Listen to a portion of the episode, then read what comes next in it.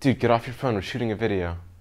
Hey guys, it's Slash from Essay Pro, and today we're actually not doing a tutorial in our How to Write an Essay series. I want to talk about a different topic today, and it's one that really impacts most people's lives. We're going to talk about procrastination, the devil within time.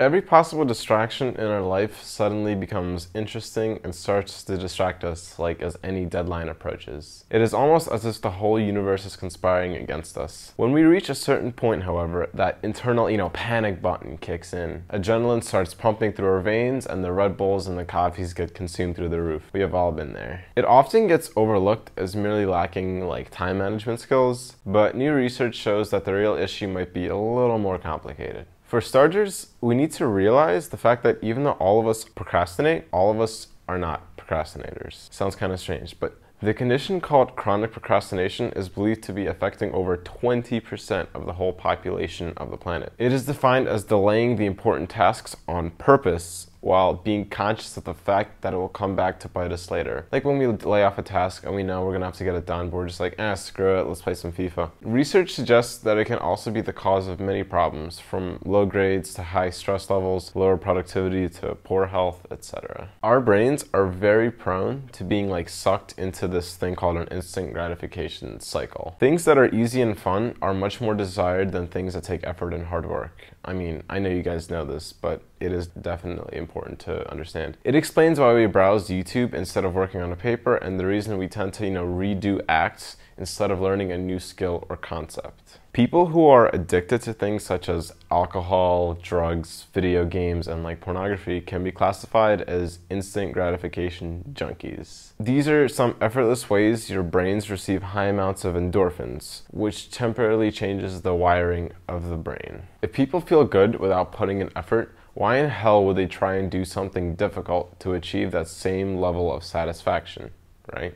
Logically, that would make sense. The brain is trained to memorize this instant gratification process so as to be able to replicate it. And that's why people who are addicted to things like drugs and games tend to stay on this pattern until some kind of revolutionary change happens in their life. However, our brains have this phenomenal process called neuroplasticity. This allows our brain to rewire itself by receiving new stimuli and experiencing new emotions and situations. Basically, this means any human has the ability to change himself and his or her way of thinking and decision making. It all starts with a little bit of initiative to rewire the brain and liquidate procrastination. Now, procrastination can be countered by using some practical methods, you know, like splitting your tasks up into like multiple little fragments to make it easier and more manageable. You can also set personal deadlines and set punishments if you don't achieve certain objectives. The goal is to train your brain to follow procedures sort of in like a self-authoritarian manner where you're super tough on yourself until you get done what you need to get done. There are some studies that suggest it is beneficial to fix your mood for a short time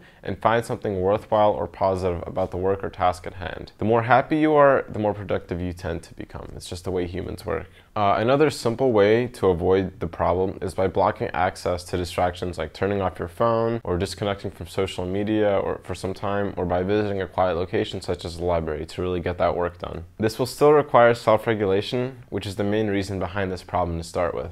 Sometimes the best way to treat chronic procrastination is to simply to go cold turkey on bad habits. If you're so used to, you know, being like high, drunk, like porn addicted and game obsessively, then go for that, that Hail Mary and attempt to break all four bad habits at once. Sounds pretty crazy, but it's definitely achievable. If you can even go a week without touching these dangerous habits, the changes in your life could feel revolutionary. Your brain will look for a new way to achieve certain endorphins, and that's when you try and experience new things. The approach of awarding early birds rather than punishing the is a rather fruitful approach, as it brings forward the positivity. It will surely aid in getting things done by deadlines. As we know, procrastination can be lethal for your success, as the time wasted stalling work will give birth to guilt, and it will puncture the energy balloon, creating a cloud of depression in your mind. If you ever find yourself in a spot where you feel trapped with no visible open routes for proceeding ahead, just remember that there is no need to get it perfect. You can simply force yourself to go through it. And that's all about that self-authoritarian attitude.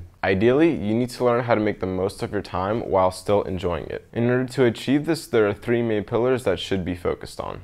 Three of them. First, Remove the desire for balance, as life is famous for resisting it. Regardless of who you are or what you do, life will never be a linear progression. We all know this. It has its ups and its downs, so the concept of stability is almost a myth in reality. When you start to approach life as more of a ride that you can, you know, steer, that's when pieces start to fall into place. Secondly, complacency is a killer. You guys be like, what are you talking about? Well, let me explain. You know those people who live in an island worth billions that have everything they could ever want? Believe it or not, they still want more. Becoming complacent in life is such a miserable path to take. The world is always in motion and it doesn't stop for anybody. We all know this. Considering the fact that we only have one life, it's important to use it to its fullest capacity. So just avoid complacency. It's very, very ineffective. Lastly, we mustn't run from fear. Every individual has a comfort zone right? Everything outside the zone can be labeled as the unknown. As psychology has taught us, we fear what we don't fully understand. One thing that life teaches us is that facing your fears is the most effective way to develop as a person. Also, we have learned that the more often you face your fears,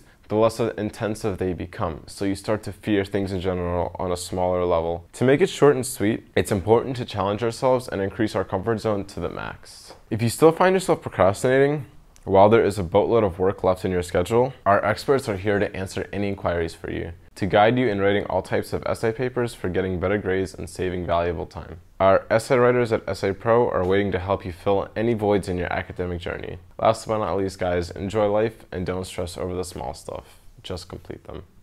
Thanks for checking out our video.